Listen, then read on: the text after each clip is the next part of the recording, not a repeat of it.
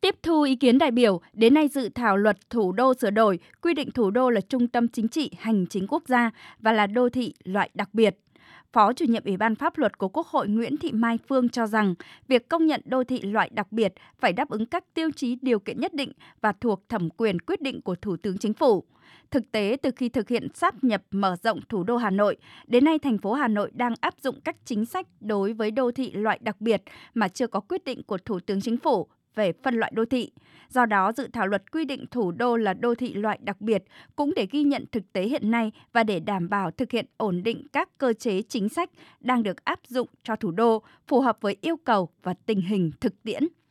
Luật tổ chức chính quyền địa phương thì hiện nay cũng đã quy định là thành phố Hà Nội, thành phố Hồ Chí Minh là đơn vị hành chính cấp tỉnh loại đặc biệt. Về nguyên tắc phân loại đơn vị hành chính thì cũng phải thực hiện theo các cái tiêu chí tiêu chuẩn. Và với cái tính chất của thủ đô thì chúng tôi thấy rằng là việc quy định thẳng thủ đô phải là cái đô thị loại đặc biệt là hết sức là cần thiết. Cái quy định này thì cũng sẽ tạo cơ sở thuận lợi hơn cho Hà Nội trong cái việc xây dựng các cái quy hoạch sắp tới cũng như là thực hiện một số những cái nội dung về sắp xếp đô thị.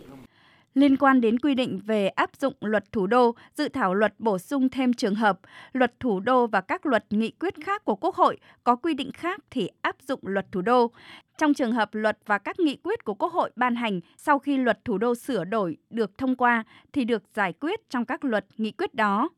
Các thành viên Ủy ban pháp luật còn băn khoăn với quy định này bởi thực tế sẽ phát sinh nhiều vấn đề mà chưa lường hết được.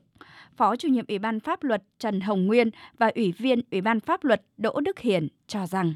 cần phải bổ sung một cái chủ thể sẽ áp dụng thông tư nào, nội dung nào của thông tư nào thì áp dụng, nội dung nào thì không áp dụng. Chứ nếu mình quy định chung chung như thế này thì ít nữa hà nội không biết là mình sẽ áp dụng cái nào. Tức là bây giờ có người trọng tài đứng ra, bây giờ cái này là sẽ áp dụng theo quy định của hà nội, cái này tôi sẽ áp dụng theo cái quy định mới sau đấy này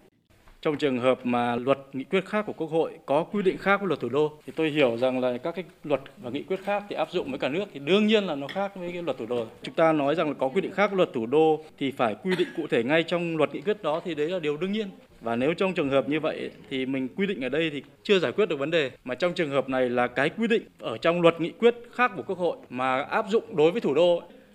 các ý kiến tại phiên họp nhấn mạnh việc sửa đổi luật thủ đô phải xây dựng các cơ chế đặc thù vượt trội, đột phá, khắc phục những khó khăn vướng mắc, bất cập phát sinh trong quá trình thực hiện để xây dựng phát triển thủ đô xứng đáng với vị trí là trung tâm chính trị, hành chính, kinh tế, văn hóa, hướng tới đô thị thông minh, hiện đại, xanh, sạch, đẹp và an toàn, phát triển nhanh và bền vững, có sức lan tỏa để thúc đẩy vùng đồng bằng sông Hồng, vùng kinh tế trọng điểm Bắc Bộ và cả nước cùng phát triển.